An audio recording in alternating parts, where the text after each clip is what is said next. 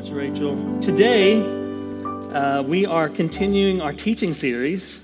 That's what I call a sermon series, a teaching series on steps, moving from here to there.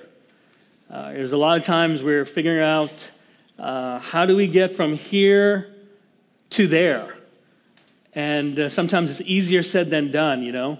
As Christians, we have faith in our lives and uh, sometimes it's hard to activate faith from here to there. It's, it's, it's kind of an illustration. Sometimes we have a house of faith that we live in, but talking to your neighbor next door, it's a whole different ballgame.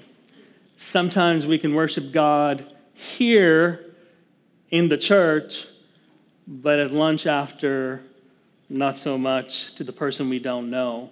So, how do we activate a faith that's missional? So, last week we talked about activating a faith that's already alive. That's nothing wrong with it. We're followers of Christ, believing in the Word of God, activating the gifts in our life, but actually making it missional and moving it to where there's impact. And so we asked that question how do we move our faith into mission? We talked about being free from being defined by your past. We talked about overcoming the fear of the future. And we talk about choosing obedience over sacrifice. Because anything you sacrifice for God, He can replenish, He can replace, but He cannot make you obey. This is the part of free will that we have. And we have to choose to obey. That's why the Bible teaches us obedience over sacrifice. This week, I want to talk about uh, another topic, which is a challenge for us as believers, as people that have faith, not only just activating our faith, but actually this topic of worry, this topic of being consumed in our minds with worry. In fact, uh, if we were to take an honest poll today, and we were to be really transparent, which in church sometimes is hard because everything's good and everyone's having perfect lives. I know no one's got issues here, right? I do, I do. We worry a lot. We worry so much so that as believers, sometimes worry can become a God.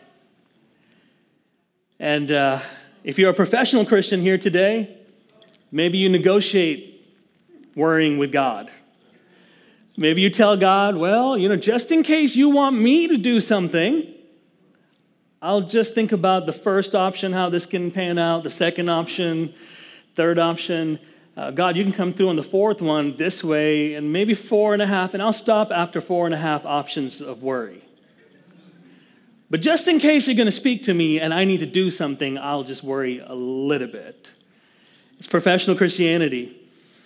Psalms 37 verse 1 to 7. And then we're going to skip to 23 to 25 is going to be our skip scripture focus today. Uh, I love David. He is a man after God's own heart. That's what God says about David. David was a murderer, an adulterer. He was someone that lied. He wasn't a good father. And yet the Bible says that he was a man after God's own heart. How's that possible? That a man that would never be selected for leadership in today's Christian world, how is he the man that's representing God's heart?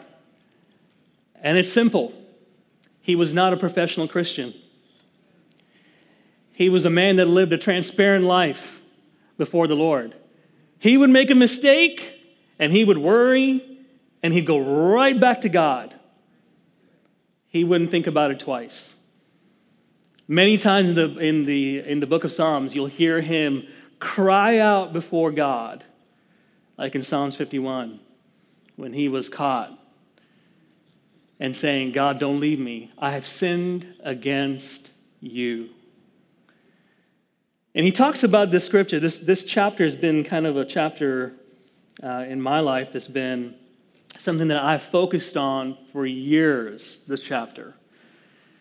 Just digging in deep into what God is saying about worry. Because I have to be honest with you, uh, even though I spend 90% of my time inside of a church as a pastor, I still worry. I just do. I don't know why. No matter how God comes through, I still worry. No matter how much faith I gain, I still worry. In a lot of ways, I can kind of relate with David a little bit. Because David's got quite a few issues. If you know uh, the chapter well, you'll kind of notice David is such an open book that he complains a lot. In fact, uh, David in the book of Psalms, he talks about 50, he talks about being in trouble, speaks of trouble 55 times. It's like one every week into the next year. you talk about a New Year resolution, like you got problems in the new year when you're making New Year resolutions. Can you imagine? That's a lot of trouble. He talks about enemies 106 times. Can you imagine having 106 enemies? Can you imagine going to your counselor and telling them, yep, I got another one this week. Which one is it right now? It's, well, it's number 57. David, are you okay? I don't know what I'm doing, but I just seem to be racking up enemies. David was a man that was troubled with worry. But I love in this chapter, he describes his trouble. He complains about it because he's an open book. And then guess what he does? He tells us the solution to what we need to do. That's what I love about David. He's like solution oriented, even though he liked to complain. That's leadership, you know, at its finest. Sometimes everybody is the first one to point out, well, this is wrong, this is wrong, this is wrong, this is wrong. It doesn't take a lot to point out what's wrong. It takes a lot to actually find solutions to what's wrong. That's the difference. And David did that. Let's read Psalm 37, verse 1 to 7, and then 23 to 25. Do not fret because of evildoers, be not envious toward wrongdoers, for they will wither quickly like the grass and fade like the green plant. Trust in the Lord and do good, dwell in the land and cultivate faithfulness. Delight yourself in the Lord, and he will give you the desires of your heart. Commit your way to the Lord. Trust also in him, and he will do it. He will bring forth your righteousness as the light, and your judgment as the noonday. Rest in the Lord and wait patiently for him. Do not fret because of him who prospers in his way, because of the man who carries out wicked schemes. Verse 23 to 25. The steps of a man are established by the Lord, and he delights in his way. When he falls, he will not be hurled headlong, because the Lord is the one who holds his hand. I've been young, and now I am old. Yet I have not seen the righteous forsaken or his descendants begging for bread. We're, we're, we're hearing an experienced David who's been through life a little bit. He's been around the block a little bit. How many of you guys can relate? I've been around a little bit. Come on, I can see some hands waving. I've been around, I've seen a lot of things. I've been in some situations, I've been in a lot of churches, been around a lot of pastors, been in a lot of awkward moments. But David reminds us I've been young, and now I am old. Yet I have not seen the righteous forsaken or his descendants begging for bread. Two out of five Americans say they worry every day.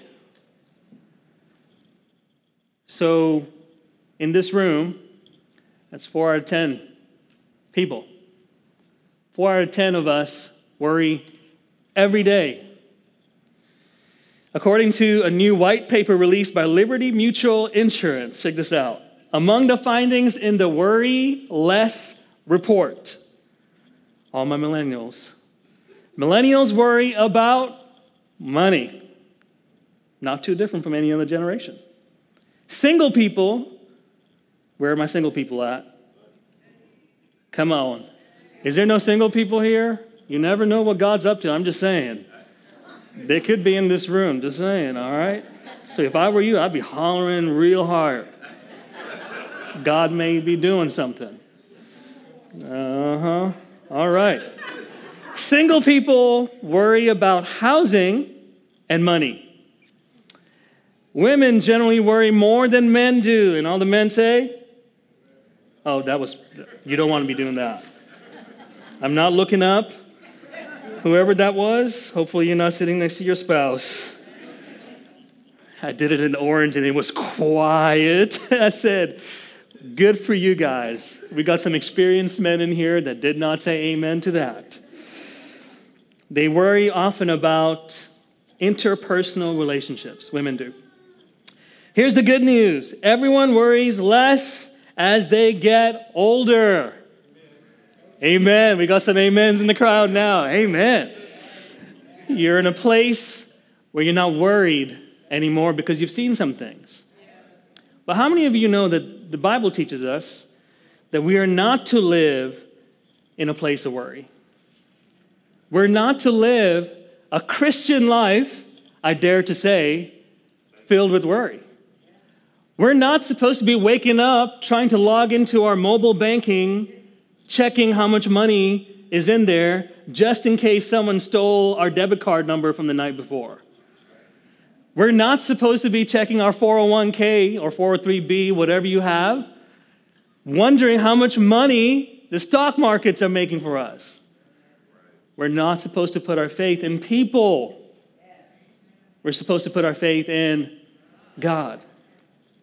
God said to the children of Israel in Deuteronomy 30 verse 19, He says, Today I have given you the choice between life and between death, between blessing and between curses.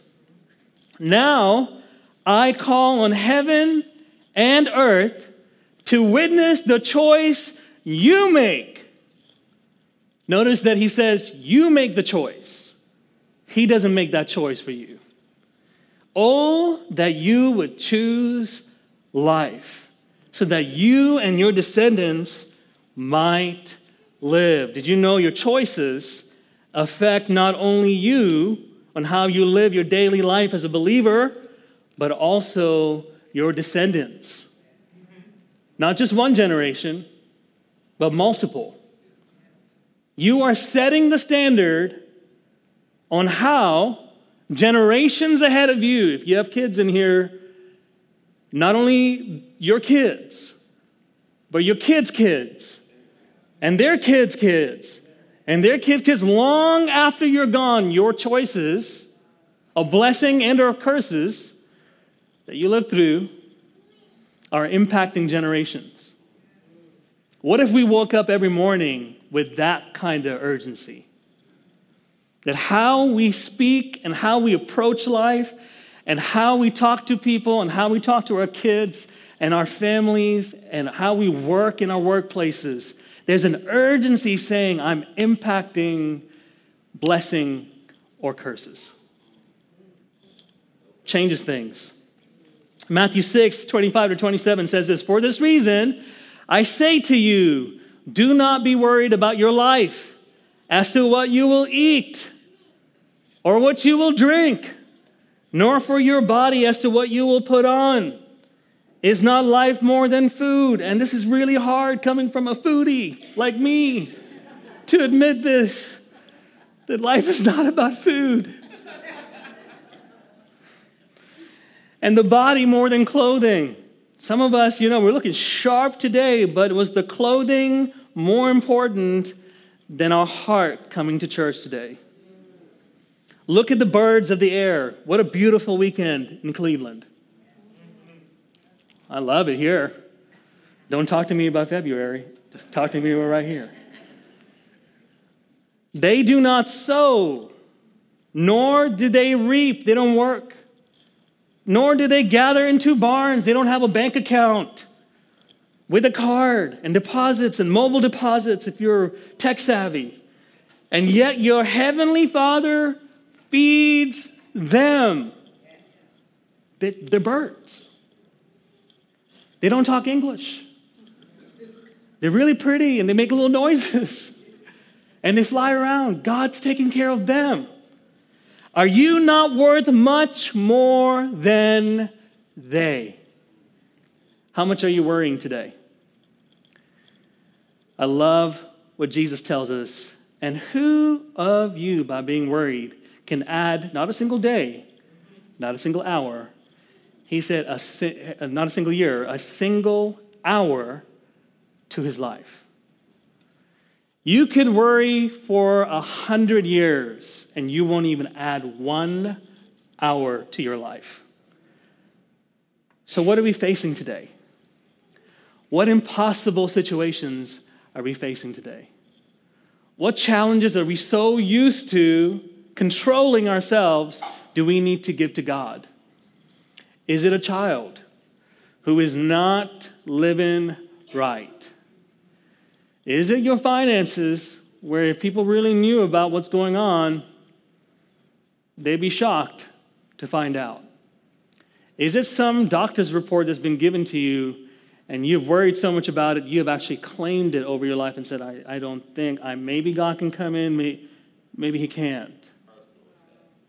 Are you worrying about something?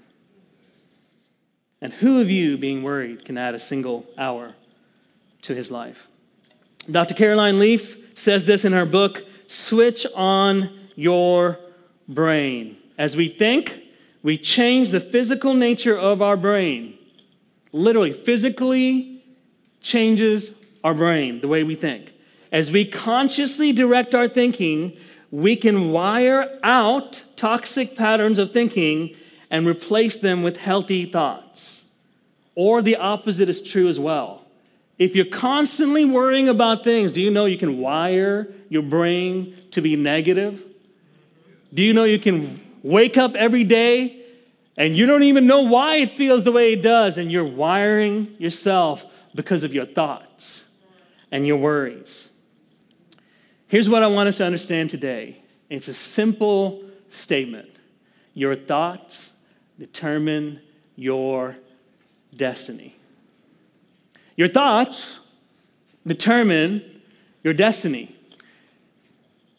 In fact, I'll put it in even more of a simple way. Show me your thoughts, and I'll show you your future. Show me what you think about every day, Monday through Saturday, not just on Sunday mornings, and I'll show you your future.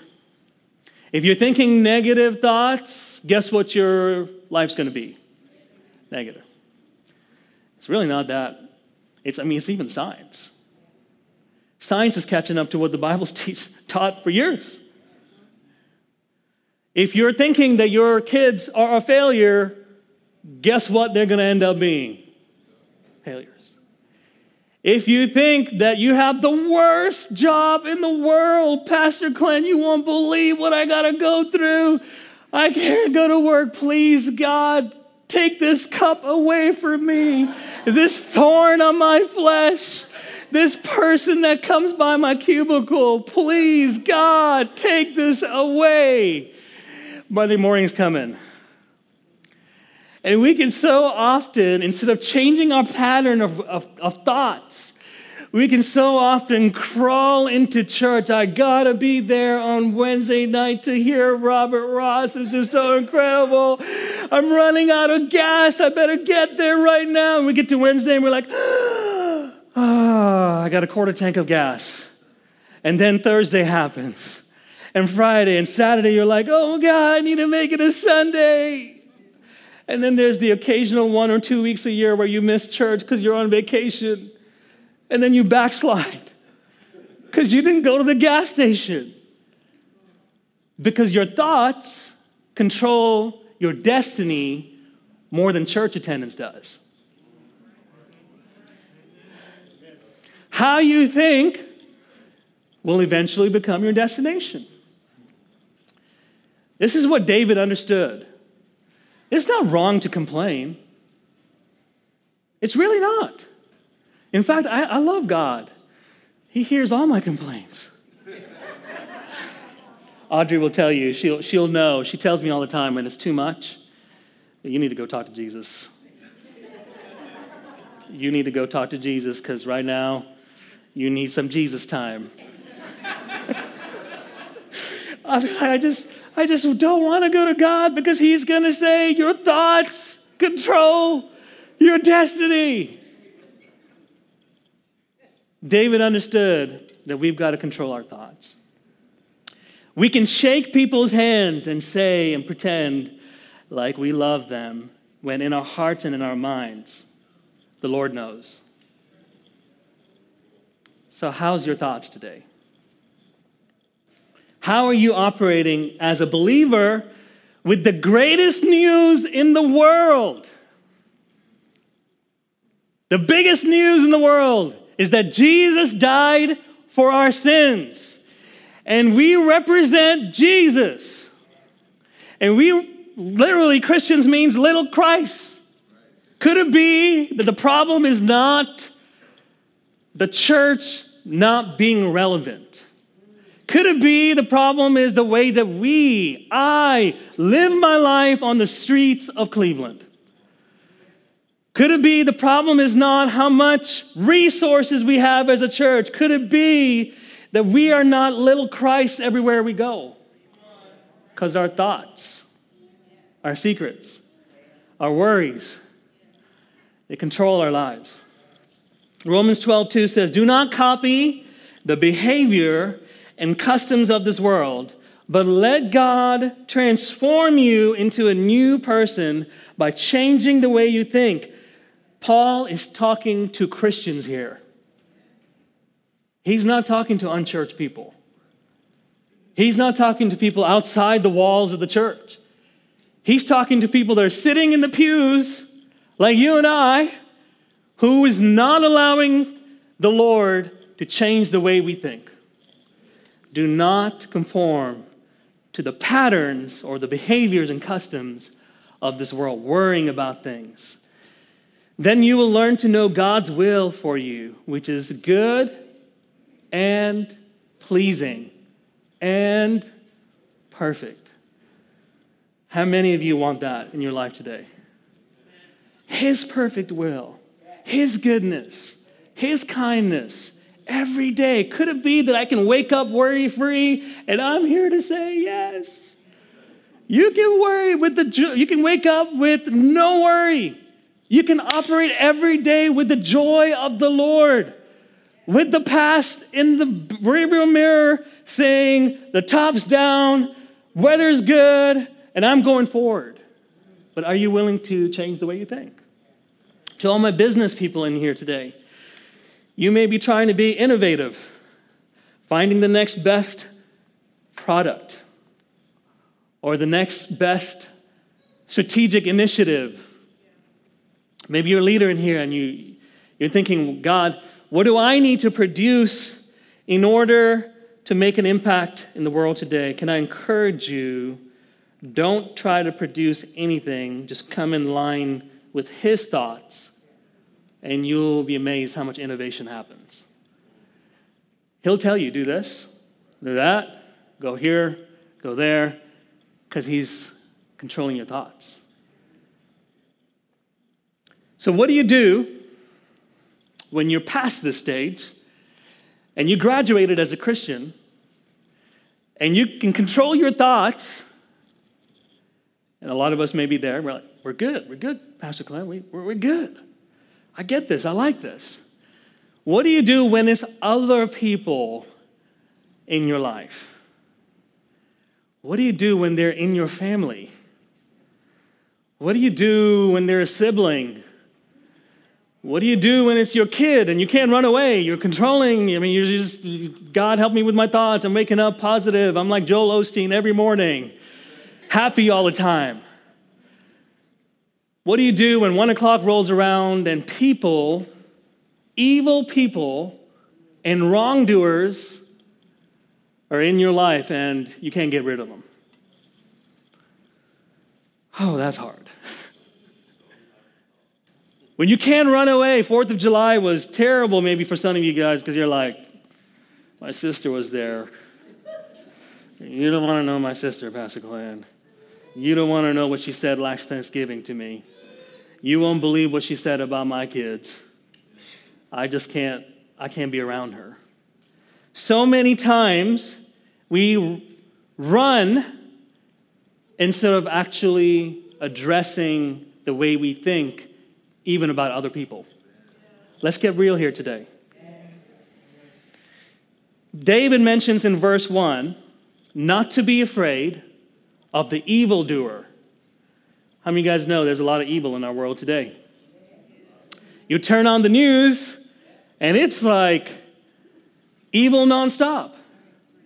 So I was on Facebook uh, a few weeks ago when we were like, hey, we're going to Cleveland. And so, you know, you do what everybody on Facebook does, which is you go to the local news page and you hit like.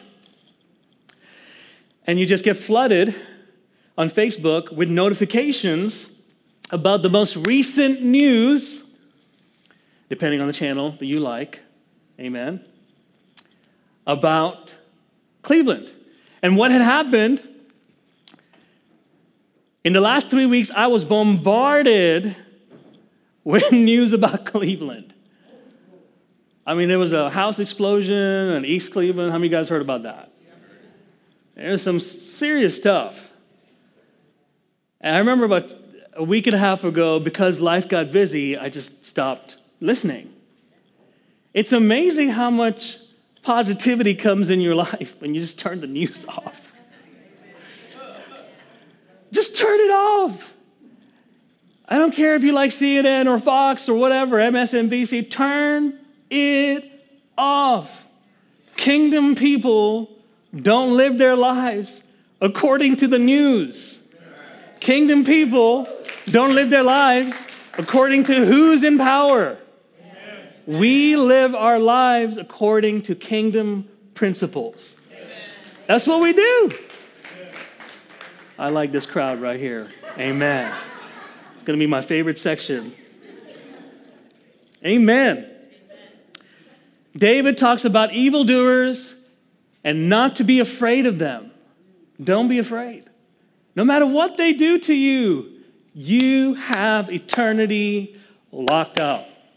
Jesus has got you, not just in this life, but the next.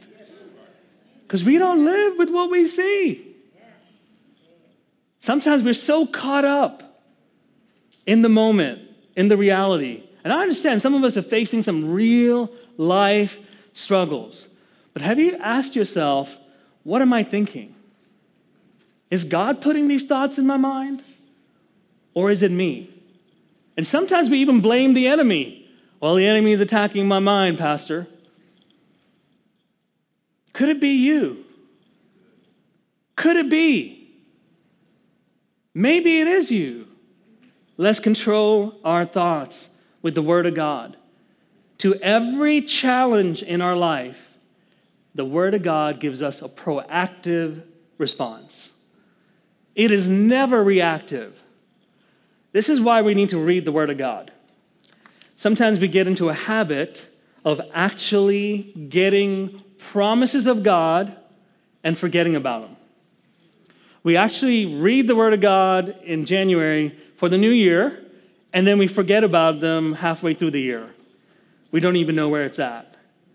The Word of God is a proactive response. When you open your Word every day and you read the Bible every day, you know what you're doing?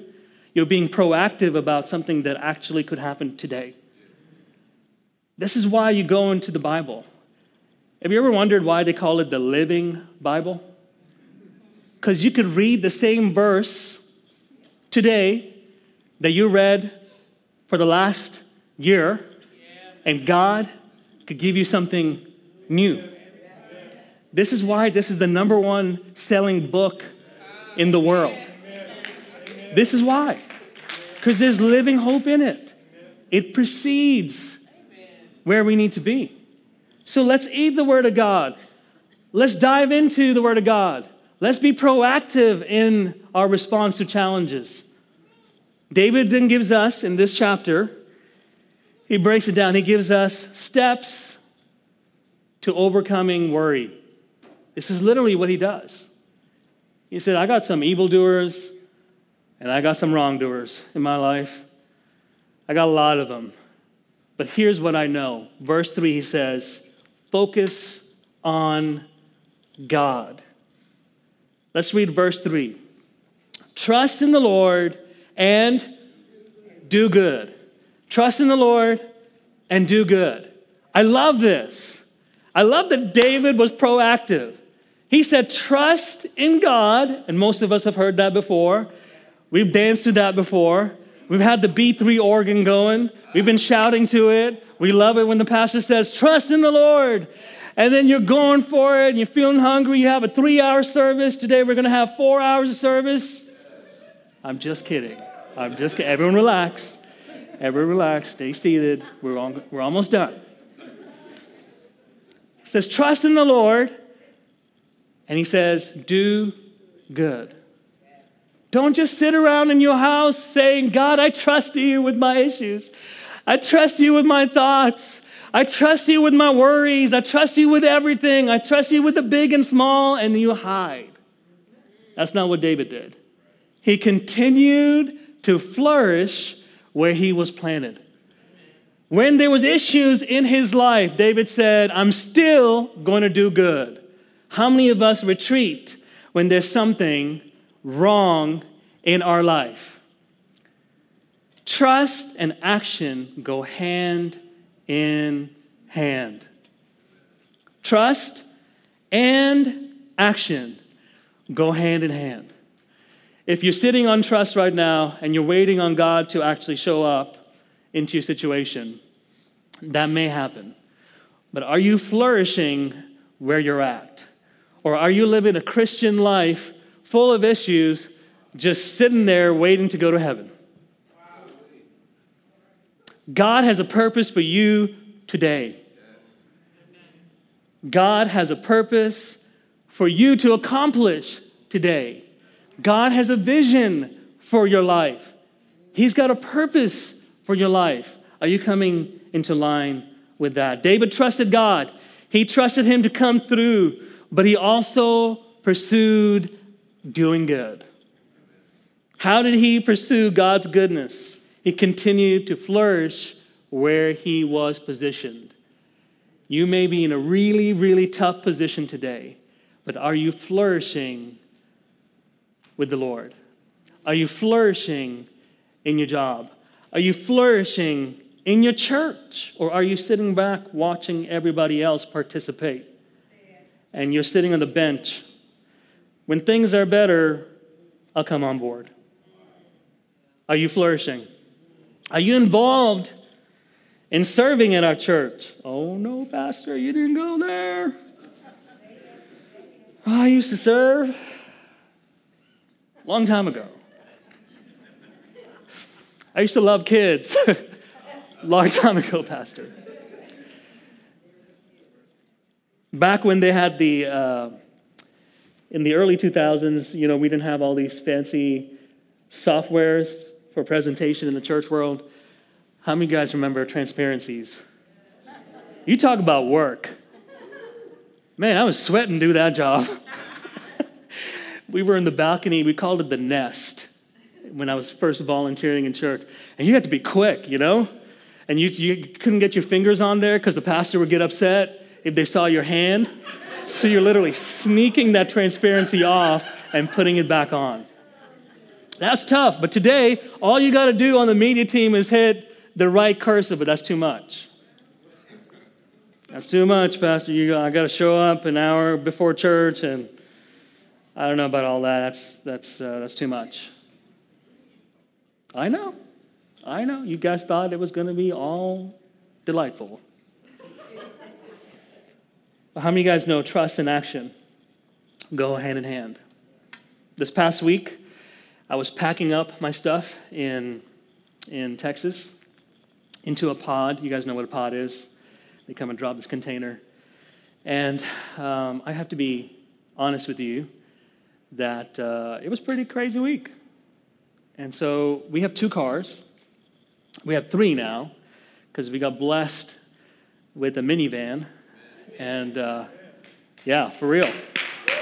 And, and so we had three cars. We had three cars. And they're not, they're not super fancy, but I love Acuras. I love Acuras. They're great cars. Yes, your pastor likes nice things. Is that okay? Am I with my friends here today? like, how much is this guy getting paid? Come on, somebody find out. They're old Acuras. They're old. But I keep them in nice condition, okay? And uh, I was saying, you know, how do I get this car? So the plan was that I was going to sell the four door sedan to a local dealership. And I got to Fort Worth and realized that I left the car title in the other Acura in Cleveland. And Audrey is in Kentucky. Then I went and found out at the title office that the car is under Audrey's name only. I was like, this is going to be an awkward conversation. So I called the dealership and I told them, hey, here's the situation. My wife's in Kentucky. The title is in Cleveland, and I want to sell a car.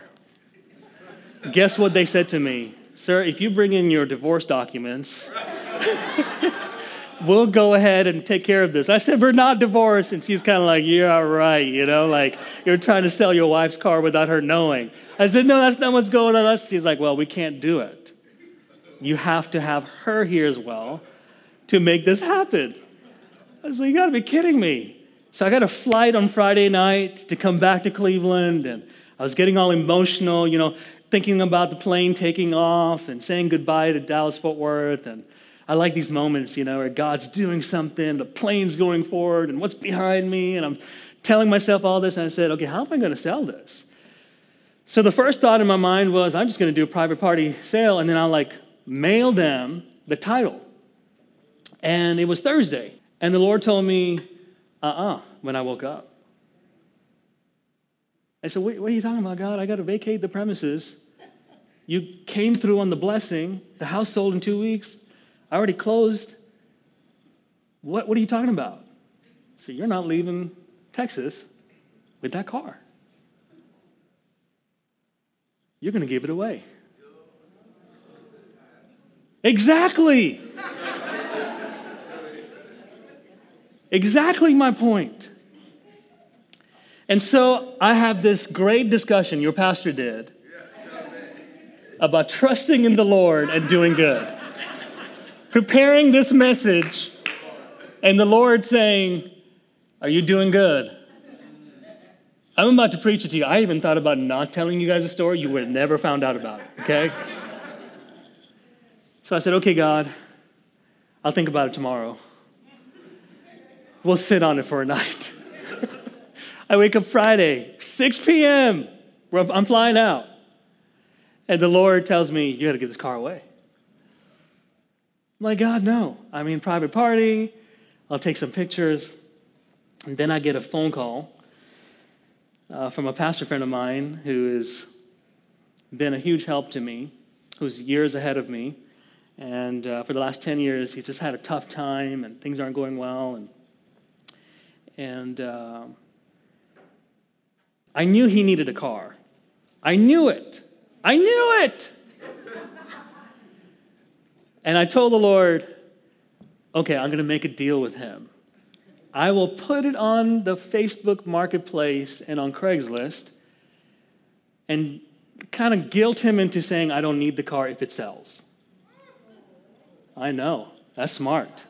That's real smart with God.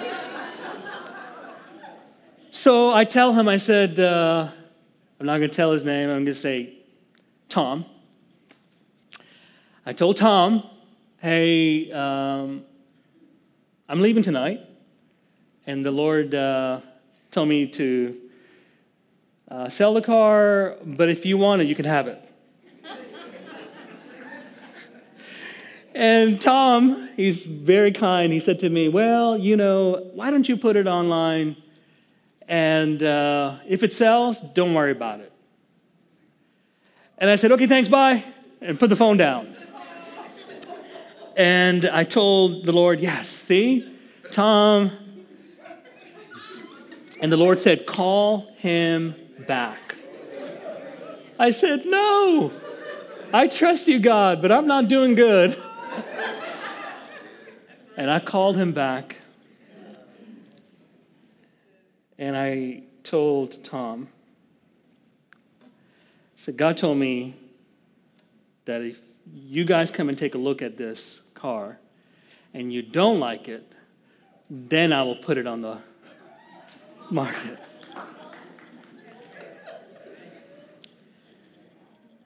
Later that day, uh, Tom and his wife came,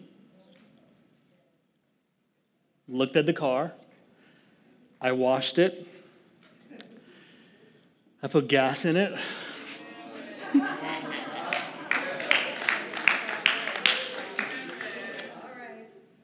I handed the keys over.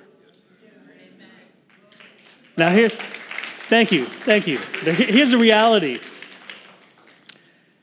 Later that day, I'm feeling a little good because they were crying on a driveway and I'm feeling like they really needed it and I'm sowing seeds and God gave us a minivan, so why not? Getting on the plane, the flight was delayed not once, twice, three times, four times. I had to hop onto another plane in another terminal. They moved the gate over, got to Cleveland at 2 in the morning, and on the flight, or 1 in the morning, 1.30, and on the flight, I told the Lord, that's bizarre. I gave a car away. What you, what are you doing here? And the Lord told me so clearly it was never about me, it's about the seed. When I planted the car, and it's not about money, by the way. We're not taking up an offering. Everyone hold on to your wallets, put it back in. I know you guys are ready to give. I know you are. We're not going to be doing an offering. That's not the kind of church we're going to be. But it was never about the car. Years ago, he planted this seed into my life. It's just being funneled through me. Doing good is not about being a good person, it's about being an open pipe for the kingdom of God.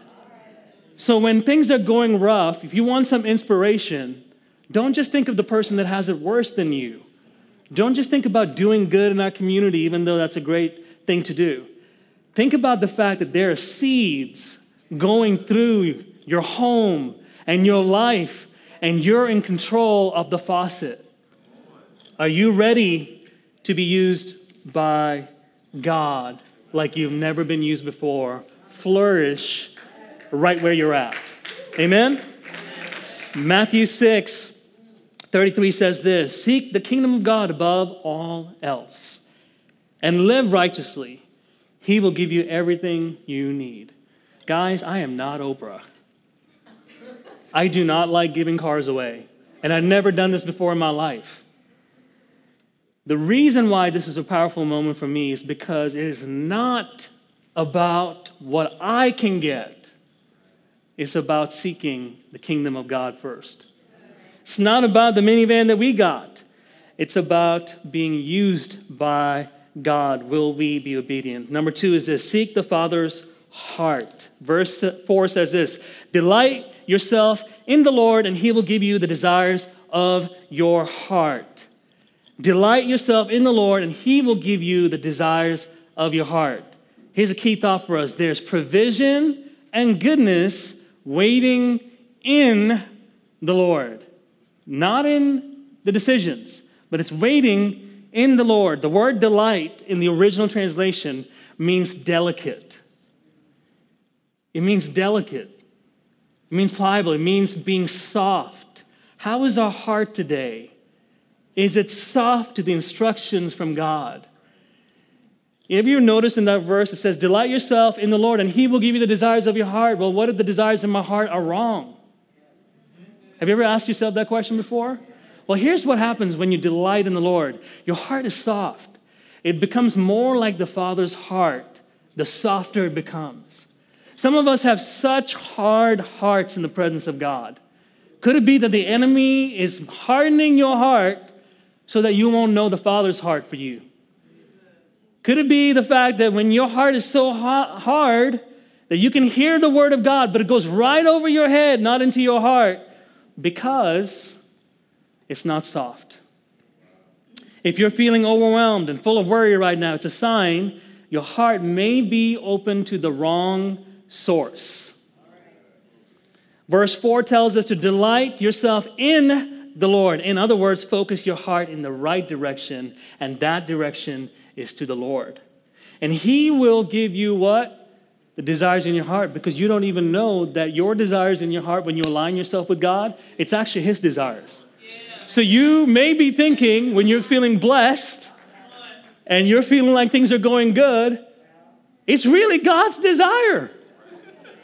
You may think you did something, but you just aligned yourself with God. And you're saying, God, thank you so much. And He's saying, Well, Thanks for delighting in me. Thanks for opening up your heart to me. Thanks for making your heart a place that I can live and unpack and be a part of your home. Luke 6, 43 to 45 says A good tree can produce bad fruit. A bad tree can't produce good fruit. A tree is identified by if you're complaining, if you're always angry, if you're always upset, if you're always driven with rage, if you're always negative, if you're always hateful, if you're always without joy, if you're always fearful, if you're always yelling, you're identified by the fruit. What's the fruit of the Spirit? Patience, kindness, gentleness, faithfulness, and self control. Yeah. Come on, Sunday school people's up in the house today. They got some Sunday school people here. Right? So could it be when that's not coming out of our life? Could it be that what's on the inside needs to be realigned? I'm here to encourage you. Realign your life so that the fruit of your life and the fruit of your thoughts are exactly what God wants it to be. He will do something special in your life.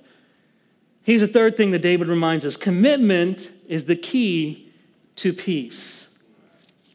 And if we could have someone on the keys come up and play, commitment is the key to peace. Verse 5 says this Commit your way to the Lord, trust in Him. Man, trust is said so many times in this passage, and He will act. You don't have to do anything. Notice it says, commit your way to the Lord, trust in who? Him, and He will act. You don't have to worry about doing anything.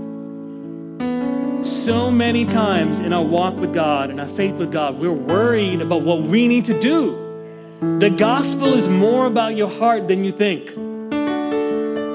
So align your heart and your thoughts to Him and He will act. He's got you. Come on, turn to your neighbor and say, He's got you. He's got you. Turn to the other one that you avoided and say, He's got you. Decide to be committed to the way of the Lord. It's a decision, it's a choice, it's something that you make a decision. So today, before you leave, make a decision. Make a decision to be committed to the way of the Lord. The way of the Lord is prosperous, not because it's going to be full of riches and wealth. That's not what I'm talking about. It's prosperous because God is with you. Amen? Verse 23 to 25, it says this, and I'm, I'm going to close here. The steps of a man are established by the Lord. The steps of a man are ordered by the Lord. How many guys heard that verse before. I used to always think that if I would just do that, whatever I did, God was ordering my steps. I think I got confused with the verse in Joshua where the Lord tells Joshua, Everywhere you put your foot on, I will. I think I got confused. It was a good Christian confusion. You know, it was like a, it's like a, just a, a brain lapse. What, what David's actually saying here is that when the steps of your decisions are established by God, He delights in His way. In other words, when your steps are lined and established by God, He delights in it. It's not the opposite. It's not the other way around that you have to order your steps. No, no, no. You delight in God, and guess what God does? He orders your steps. Some of you are worried about your future. You just need to take your next step today. You got to be decisive about being committed to God. Once you become decisive, guess what happens? Your steps become ordered. You don't have to do anything other than being committed to His way. Verse 24 says this Though he fall, he shall not be cast headlong. In today's language, it's called falling on your face. How many guys worried that, you know, if God doesn't come through in this situation right now, and if I let go and I stop worrying, I may fall flat. If God doesn't come through on this business deal, all of my eggs are in this basket. I'm going to lose not just hundreds of dollars, I'm going to lose thousands of dollars. Guess what the Lord's saying? I've got you by your hand. Just delight in me. Some of us today are waiting on our healing. You've been praying for years and years and years and years, and you're not seeing this miracle happen. God saying, I got you, baby girl. I got you, baby boy. Just hold on to my hands. I got a five and a half year old. She's almost six. I remember the day that she first started walking. It was just, it was amazing. And she's just kind of wobbling. And sometimes I think the Lord looks down at us on our faith and we're just learning how to walk. But that's okay. If you're learning how to walk and you're new to God, maybe you've been around church for a long time, you're just learning how to walk and you're trying, you're trying to not fall, you know, you're trying to, don't worry about it. God's got you by his hand. He's got you by the palm of his hand. You don't have to worry about anything. He's got you. Come on, turn to your neighbor and say, He's got you. I have been young and now I'm old, yet I have not seen the righteous forsaken or his children begging for bread. Come on, let's give a shout of praise to God today. Hallelujah. I want to encourage you today ordered steps, ordered steps, when they are in order, when we delight in His way, ordered steps lead to your destination. Don't let worry defeat the joy of God in your life. God is with you. Take a bold step and align your steps with God and commit your ways unto the Lord. Let's pray. Let's close our eyes. Father, we thank you so much for your presence here. We thank you, God, that you are in our midst. We thank you for your presence. Holy Spirit, I pray that you would do something supernatural right now, God.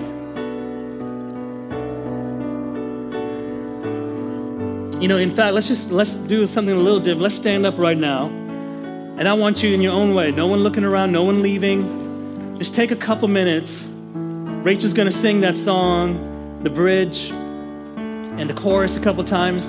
And I just want you to engage God, whatever it is, whatever's got you worried today. I want you to just give it up to God and just worship right now. Just worship Him Come on, let's begin. Let's not even wait for Rachel to start singing. Let's just worship Him. God, we worship you. And we hand you our worries. We hand you our issues. We, we hand you our problems. We hand you the, the prayers that we've been praying for years and we haven't seen the miracle. We want to hold your hand, God. We want to be in step with you, God. We want to be in faith with you, Lord. We want to be aligned with your heart, God. Help us, Lord, to be committed to your ways. Help us to believe that there's peace in you, not in what we do, God. There's peace in you, Lord. Do what only you can do. God, for the hardened hearts here today, I pray they would become soft. I pray that they would become mold, moldable, God. They would do what you want them to do, God. Come on, let's sing that out. Prince of Peace, perfect healer, all my life,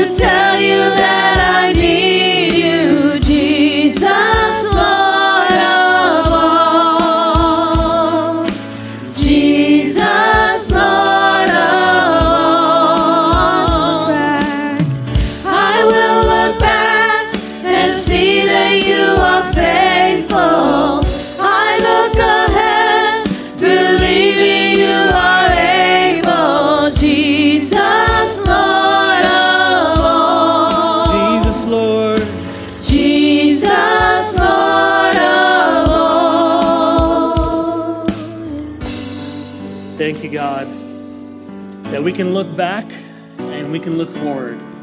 And we look back, God, and we see that you're faithful, that we look ahead. We don't look at the things that we don't do, God, but we align ourselves with you, Jesus. Come on, if there's if there's some worry in your life right now, I just want you just to take another moment. Just take another moment. Don't leave this place without placing your worry at the foot of the cross.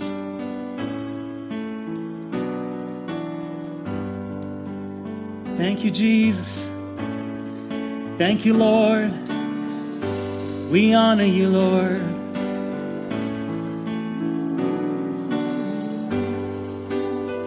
Thank you for your peace. Thank you for your peace, O Lord.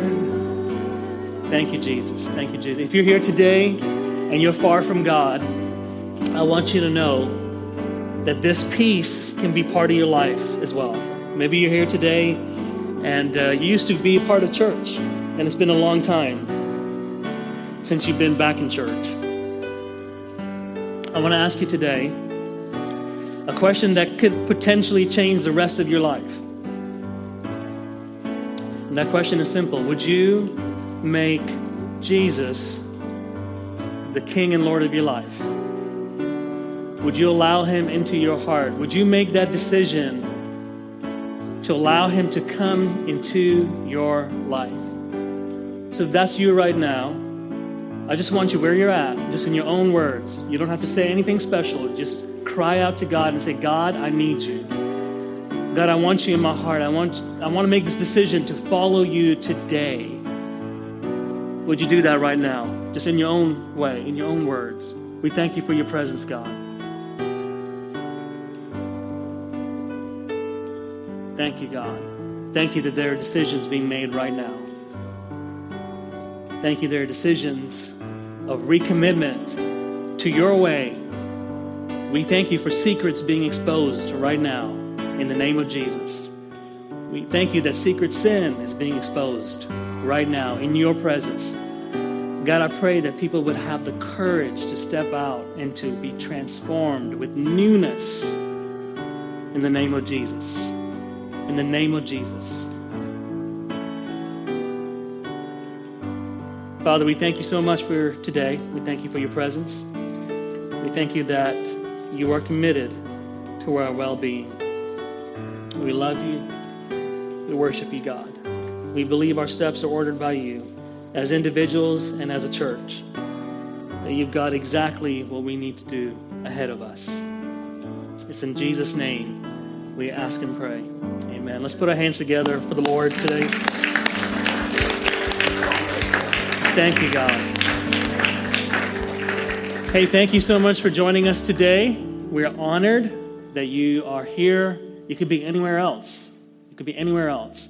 And if you're someone here today and you need prayer, we want to pray with you. Uh, we'll have prayer partners in the front of the auditorium, board members that would be willing and honored to pray with you. And if you need prayer for anything, come find them in the front. If you're our guest today, I'd love to meet you in the Connect Center. If not, we're dismissed. Uh, God bless you. Enjoy the weather today. We'll see you Wednesday night.